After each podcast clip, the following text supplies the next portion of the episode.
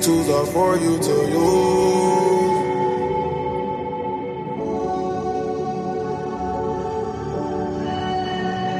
These tools are for you to use. Hello, welcome to This Is Your Afterlife. I am Dave Marr, the host of this podcast, where I talk to creative and imaginative people about the afterlife.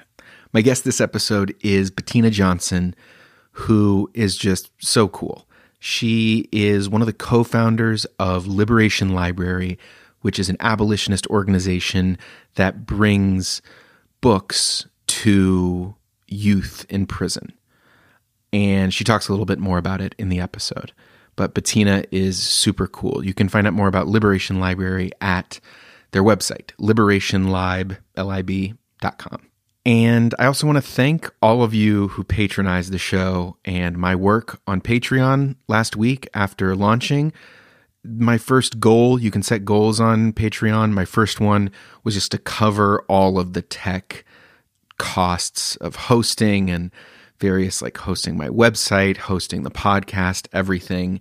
And I need 15 patrons to do that. We got 10 in the first week, which is amazing. We're already two thirds of the way to our first goal. I especially want to thank pigeon level patrons Katie Llewellyn, Susie Carroll, and Kurt Chang. Thank you guys very, very much. If you join at that pigeon level, you will get a shout out in every podcast I release. I'm releasing a bunch of bonus content. Last week, after Angel Bat Dawid's episode, I put out basically another episode's worth of bonus content. So you can check that out. That's all up there at patreon.com slash Dave Marr. If you've heard the show and like the show already, you can pause and go there right now. If this is your first time, hang out. I'll remind you the URL on the back end. And if you make it there, then then we can talk. So the Patreon is a great way to support the show. Other ways, you know, the standard things rate the show, review the show, subscribe to it in your apps.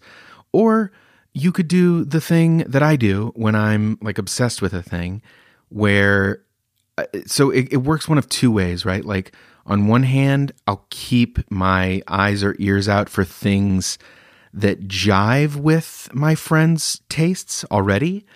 And I'll be like, oh, yo, I know you like Ween or whatever it is. And this particularly weenie band is going to be up your alley. Or I will just get so obsessed with something that I start recommending it to everyone no matter what. And my enthusiasm tends to spill over a little bit. Super recently, it's the new Open Mike Eagle album. He has this song on there. The whole album's great Anime, Trauma, and Divorce. But the fir- one of the the song that I got really obsessed with is, or currently I'm obsessed with, is uh, WTF is self care. So I'm just so into that song that I'm sending that link to everyone, hoping they like it. So what I'm saying is, pick your poison with the way you want to tell people about this show. If you like it enough that you're just like, hey, if you're my friend and you like me, hopefully you'll like the show. Then great. Send them a screenshot of the episode you're listening to. Send them a text. Be like, hey, I'm listening to this. I love it. I think you'll like it. Or if you have a particularly morbid, you know, emo, reflective friend who still has just enough of a sense of humor left to call themselves a comedian. Basically, if you're friends with me, if you're friends with me 10 years ago, just talk to that person directly. Be like, yo, I've got the podcast for you. So that's all I've got up top. And now I've got a podcast for you. So enjoy this interview with Bettina Johnson. I grab your whip and take it back to shot time. When I'm in shot time. If someone's like, "What do you what do you do?" and you tell them about your dental manufacturing job and they're like, "Oh, is that like is that your main thing or like what do you what's your work? Like what do you care about?" like that's someone's asking me that like what do i care about oh i definitely I, I don't yeah, yeah. Someone's being a little weird. I get it that it's like a little bit of a strange person who this friend is, but they're still like, yeah, but they're like interested in what you actually give. yeah i don't about. know if i would be saying my like jobby job necessarily i would probably uplift like um i do a lot of like work focused on like community stuff um and know a little bit about like politics and one of the things that i do in my free time is uh volunteer and help sort stuff out with Liberation Library, which is a books to young people who are incarcerated or detained in the state of Illinois. Um, and the reason why we do that is because we're trying to encourage, not even encourage, but we're trying to tap into and maintain like imagination and self determination for young folks who are locked up. And to do that with something material, right? Um, and some to do something like consistently, materially that supports them. Well, they're in such a horrible place. I think it's because in those situations, like my belief at least, is that the reason why anyone would be in that type of situation is because they've been so divested from or like not invested in at all in multiple levels, right? Like materially and immaterially. And so instead of making, you know, promises or highfalutin like appeals to young folks, like in my opinion, if we can do something that can help them access a world or worlds of their choosing. Like they're choosing books, right? And when you read a book, you're almost transported. Like just think about how, you know, when you're really enraptured in a book, you like aren't on the couch anymore. You're like transported into that world. Um, so like offering that type of opportunity um, to a young person to tell us what worlds they want and then doing our best to like get those books to them and have it be like a physical I think that it's important that it's a physical like token of, you know, we care about you, we're thinking of you. We want you to like have your imagination still stimulated, if that makes sense.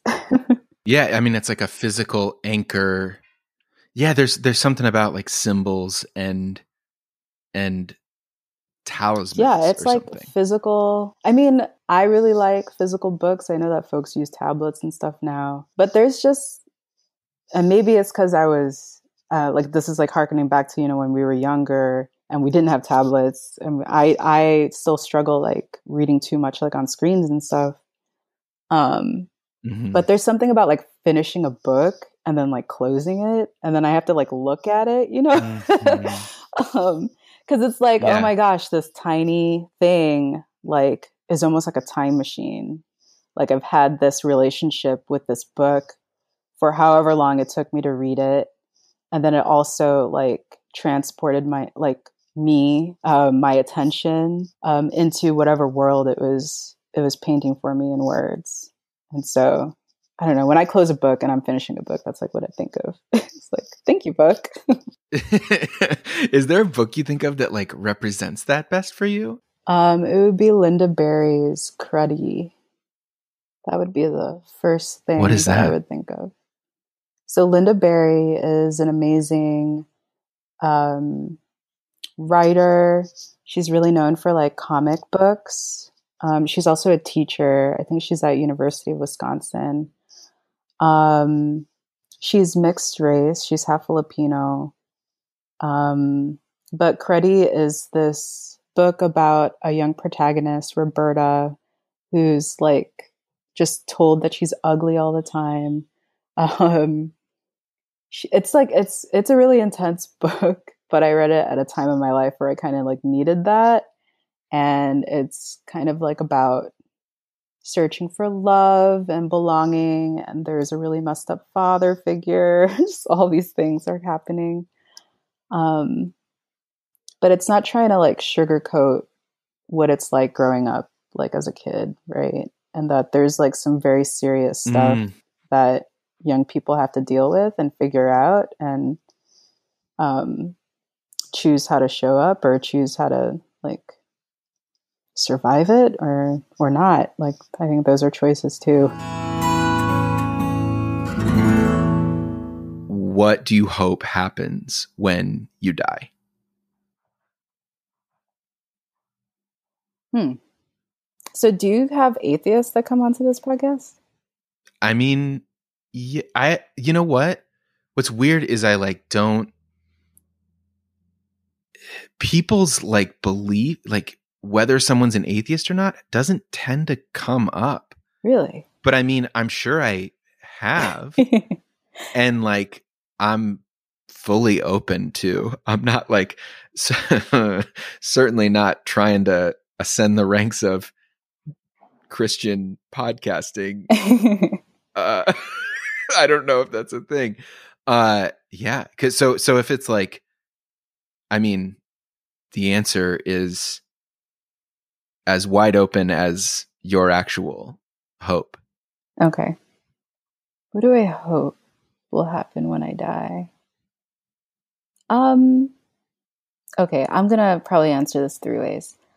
I would hope that when I die, the things that I did in my life like help feed at least five generations forward, even if it's not like known that I contributed to it.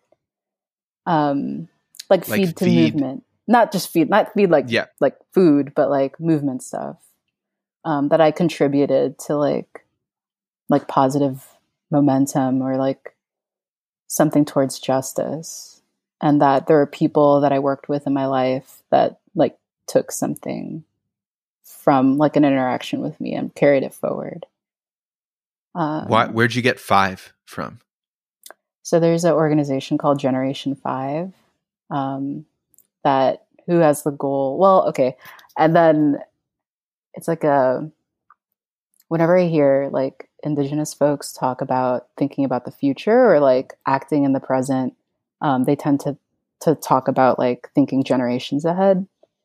And so I'm trying to. I've tried to think through that too. And I was introduced in college to an organization called Generation Five, which has the goal of ending childhood sexual abuse in five generations.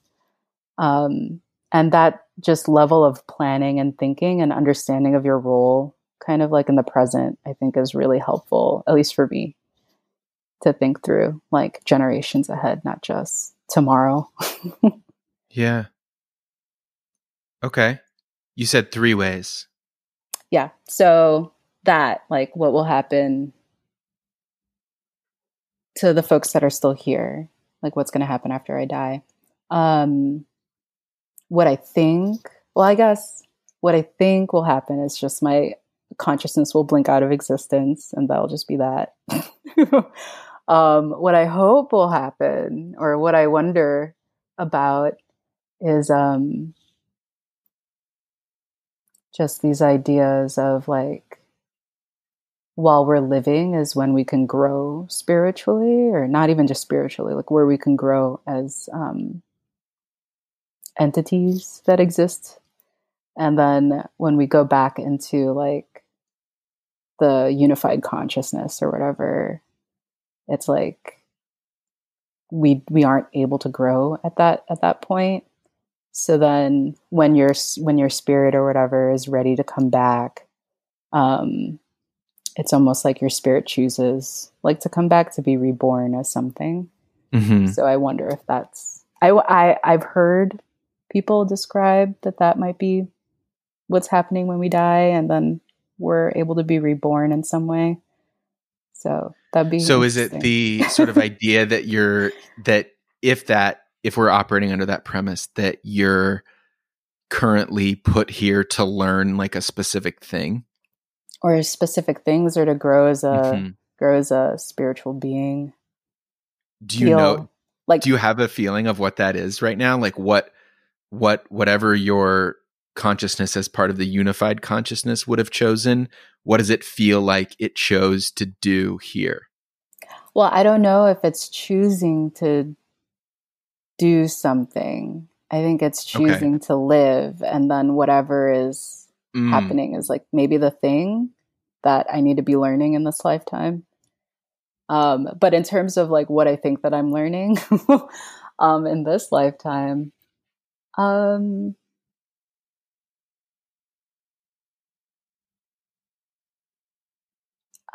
it's that's interesting. I don't know. yeah, I, I, mean, it's a pretty big like. Yeah. Yeah. What are you learning in this lifetime? Is uh. I I also I also think that there's things that the way that folks talk about this, and I'm not too sure if I believe it, but it's just interesting to think about is the like there are past lifetime traumas and also like the tra- like the wounds and traumas of like your physical ancestors that get passed on into your body and stuff like that. Mm-hmm. And so it could be a part of my like presence here on earth right now at this moment to like help service or address like some of those past traumas and heal heal some of those things.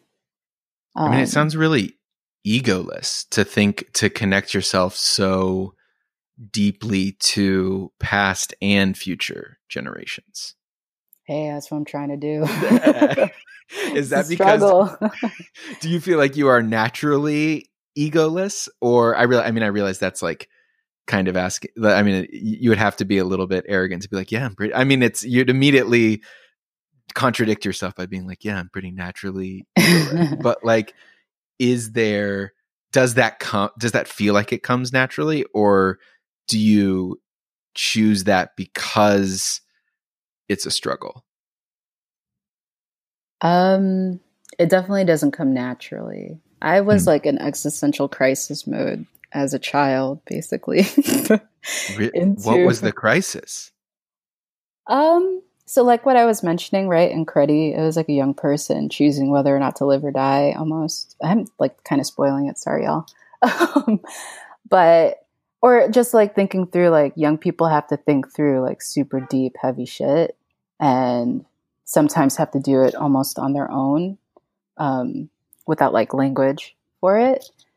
And so I felt like I was really struggling with like, what am I supposed to be doing here? Like, what's my purpose? Um, type of questions, like, why am I suffering in these ways? like those mm-hmm. types of things.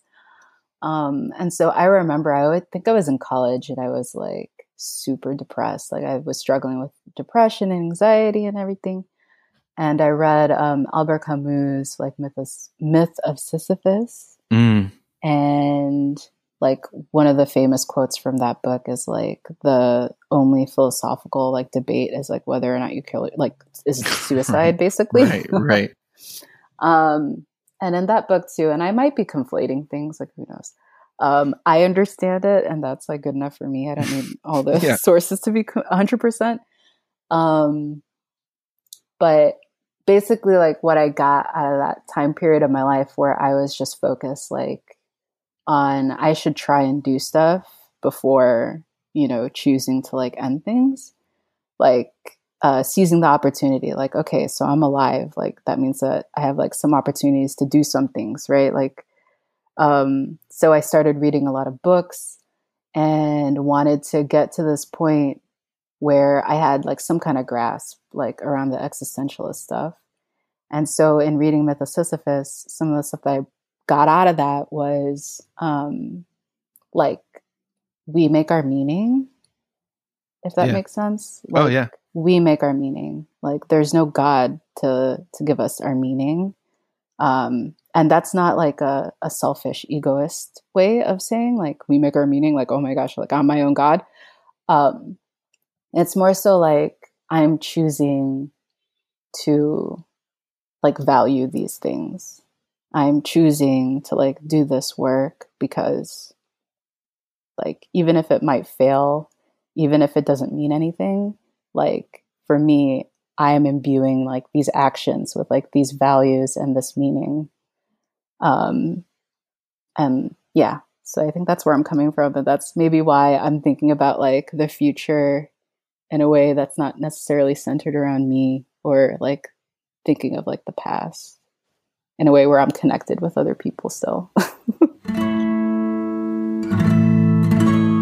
I just want to take a quick second away from the interview to tell you about my newsletter and the fact that I do weekly fundraisers in it. The newsletter is called Hella Immaculate.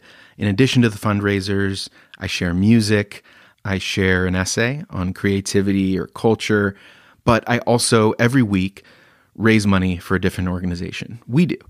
People who are subscribed to the newsletter, which you can subscribe at thisisdavemarr.com. This week, we are we are in synchronicity because we are raising money for Liberation Library. So, if you go to liberationlib.com and donate any amount of money to them. And then email me at thisisdavemarr at gmail.com. Or better yet, sign up for my newsletter at thisisdavemarr.com and res- reply to the newsletter and let me know that you donated. And then next week in the newsletter, I will post the amount of money we raised for Liberation Library. Sound cool? It's a way to do good as we are contemplating our mortality. I'm going to ask you to relive one memory. And the premise of this segment is based in the one man show that I took this podcast from, where the premise of the show is lights go down, we're in the afterlife.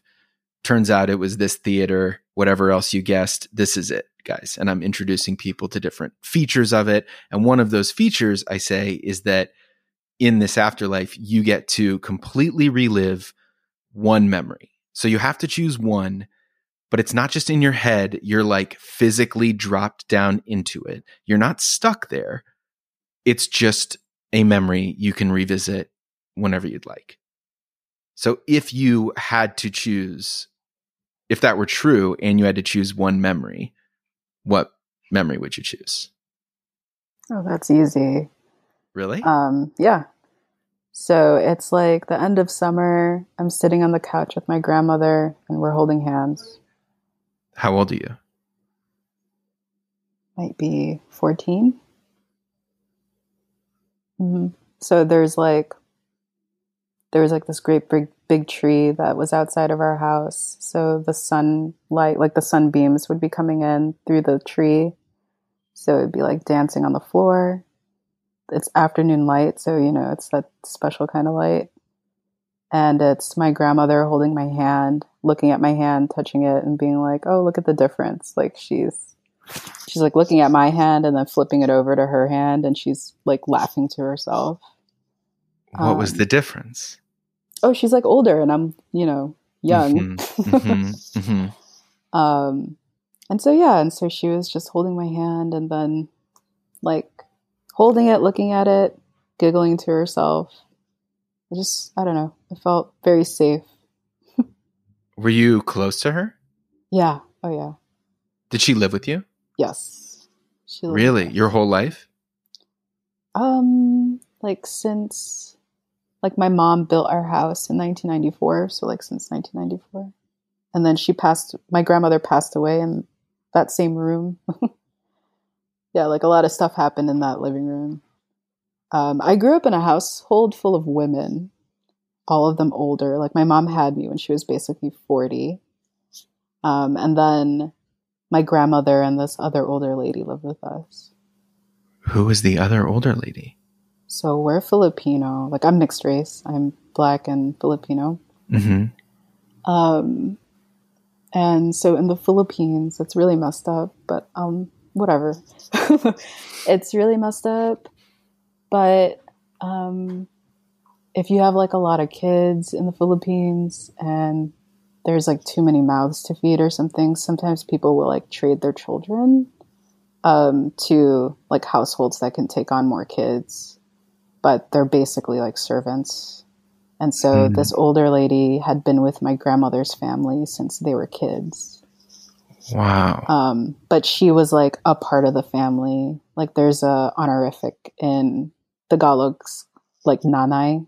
So it's like this uh this older person who like t- you know who helps raise you. Um, so that was like her honorific in in Tagalog, and she had been with my grandmother's family and my mother's family for. I think she died when she was seventy eight. So she had been with the family since she was a little kid. Wow. And yeah, was your fucked up? I mean, it's it's wild, but it's so foreign to me that it's hard to see as fucked up. Does that make sense? Really? I'm like embarrassed when I tell people. really? It just it just sounds like one of those things that's like removed either by history or by culture that mm-hmm. I feel compelled to consider respectfully for some reason. Yeah, and what's respectful about it is that other people in our family wanted to just send her back to the Philippines, but she has like no family. Like we were her family. Right. And so my mother was like, no, like just have her come to Chicago.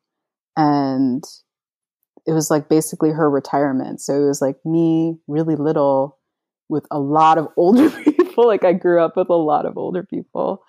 Um, and basically by the time I was in high school and college, we were basically taking care of like older people. Like it was caregiving. Mm. Um, And so this grandmother was your was on the Filipino side. yes. hmm Was she giggly? Did she giggle a lot? No, that's what was weird about it.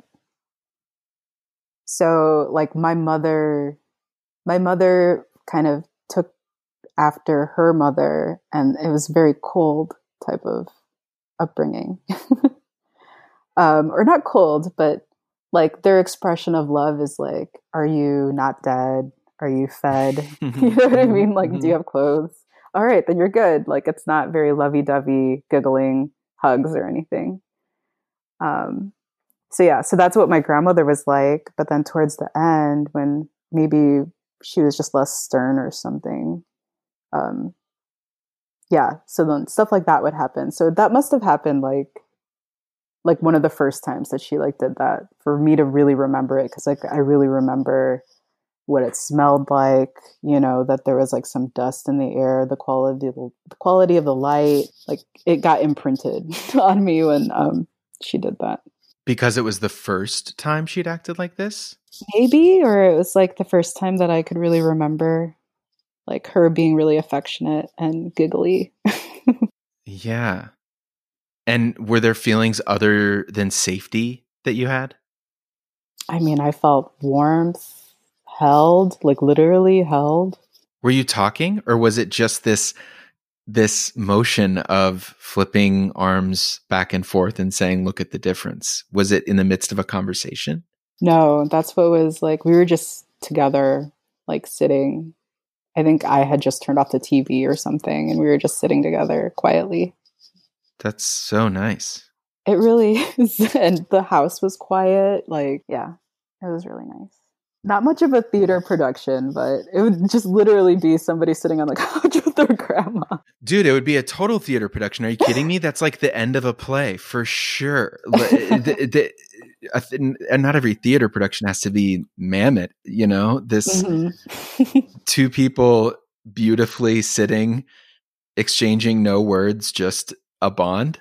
Mhm. That's hella theatrical.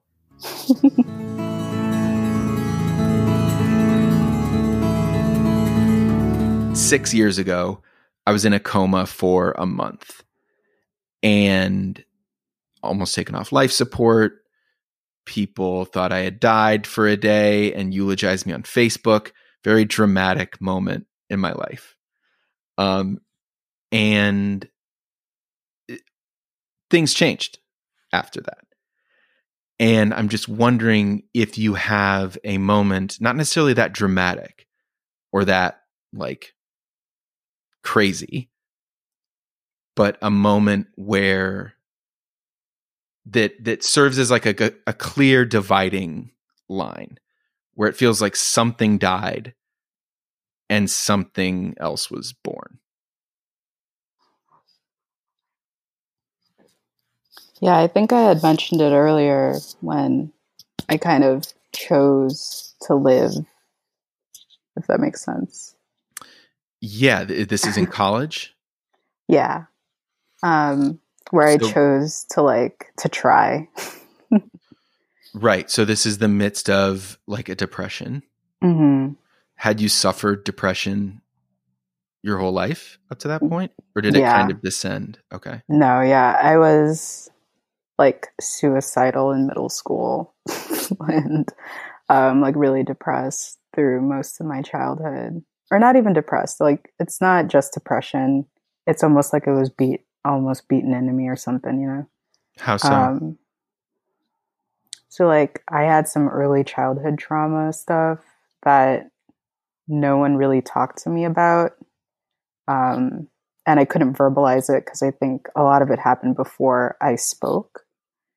Um, so yeah, so there's like that uneasiness, and then um, this really deep need to be connected to like people or something and not being able to do that as a young person and feeling really rejected like by my by my mother and stuff. So anyway, so I think all of that like wore a groove that would then become depression into Sure. my brain. You know what I mean? Yeah. Um, so yeah, so when I was in like towards the end of college, like just being confronted with, okay, so now what am I supposed to do? Like, I'm wasn't I supposed to choose a career and like have a future? Like, it was very hard for me to imagine a future for myself.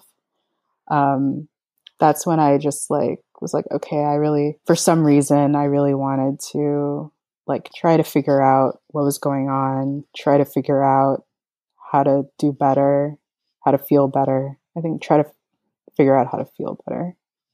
So it wasn't a particularly like suicidal moment. It was just a recognition of this persistent misery. Yeah, and that it didn't need to be that way. Like I was at that point where like wait a minute, I can make choices in my life.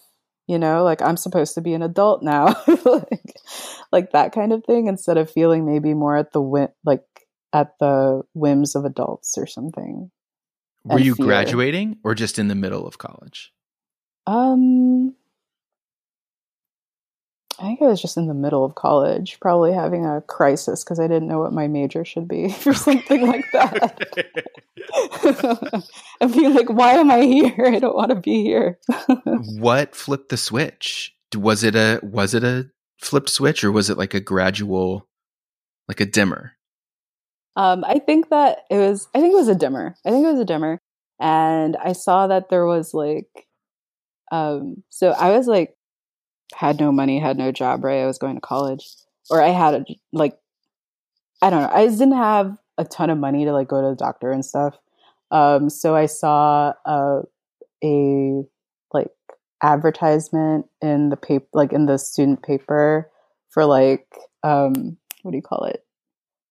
Like you get to be tested or something. Like oh you can yeah, like participate in research studies. Yeah, research studies. Mhm. And so the research study was like, yeah, we'll put you on an SSRI and like some double blind drug or whatever. Um, so I was able to get like sertraline for like two years as a part of the study. And I think that actually did help me at least feel like there wasn't a giant pit in my chest. But So at the same time, you were given time, a solution before you even fully realize the problem, and you're like, "Hey, Well, this no, no, no. solution is working." No, no, I understood that I probably needed. I pro. I understood that I was probably depressed, and that antidepressants would be something that I should try out. But also trying to figure out how to do that, like without paying money, it's really Mhm, funny. mhm. Um, but yeah, whatever they were giving me on top of it, I think it was Abilify, and that like made me odd. Like, so I would have to go into the office to pick up like the sertraline and like whatever the the dosage is of the Abilify. Like the the researcher doesn't know what the dosage is either, Mhm, mhm. and he's just like, you know, if you experience any side effects, just let us know. Um, and I was supposed to be a part of the control, so ha.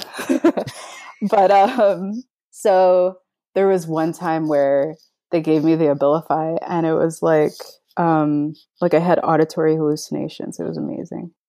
It was good auditory hallucinations. No, it was not good. It was very Oh. bad. Okay. Jesus, what like voices or what? yeah like voices and so i was still i was a commuter student so I was staying at home um and so i thought that my mother was talking to me so i was like yelling back up you know upstairs because i thought she was in the bedroom and she's like who are you yelling at like why are you talking and i'm like you weren't just having a conversation with me right now yeah it was amazing anyways so that was kind of the, that was i think the moment um where maybe it wasn't two years but it, i was on it for a while but I think it was in that moment where I felt like I had enough energy to kind of figure out what to do next. Yeah. Do you if you I, I am I'm very in, I like I I take meds too and I'm very interested in the idea of meds. Um but obviously want to leave the door open if you don't want to uh if you don't want to talk about it. But are you still on some medication? So I'm not on an SSRI anymore. Okay. But do you Yeah. take anything for like mental illness or the depression or anything? No. Oh wow. Did Yeah. it feel like it did it feel like it passed? Um, I felt like it was what you had just described, right? Like there was a there was that moment where a switch was flipped, and for for, I mean, I felt like it was a lot of work, and I did it on my own. And I'm not advocating that people do this on their own. Um, it was like that because I couldn't find a therapist. Right. You know what I mean? Um, right. and like I didn't have a lot of money to spend like eighty dollars on a session or something, and I didn't have insurance at that point.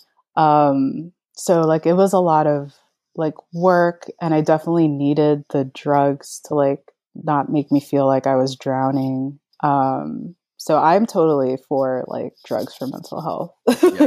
Yeah. Like I, I, hundred percent. Like if you need that, then you should do it. it's weird. I like could not be more like anti corporate. And that's like the one thing where I'm like, yo, if you need this, just take it. Don't try Mhm. to try, t- don't, it doesn't need to be temporary. You don't need to like eventually work toward getting off them. But that's my own little like soapbox. But okay, what were the things that were like the positive things that were born from that? Like, it sounds like you kind of got some clarity and a purpose. And you talked before about like living according to a set of values you define for yourself. What were those things? This is always a good question because really I should have it down to an elevator pitch almost, right? well, no, but I feel like the less you have it down to like a sound bite, the more it's probably. I always find when I create sound bites of things that they then have been like crystallized and they disappear. Whereas Mhm. like the other stuff like stays in your body and and you keep living it. yeah, I definitely feel a lot of like my values and morals in my body. Um, I think that was like a part of the issue, the depression maybe.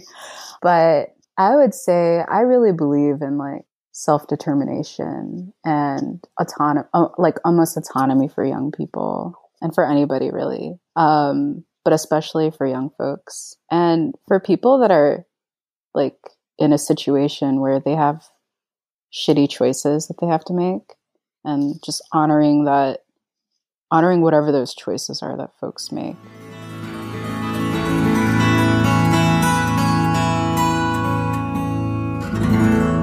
The heavy lifting is done.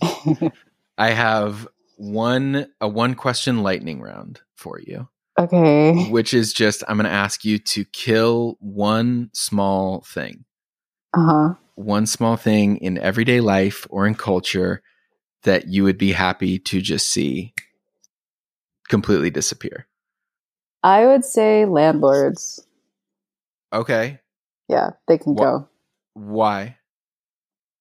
um, they literally don't benefit society in any way at all their way of making money is literally just like sitting and collecting rent like how is that contributing to any anything or anybody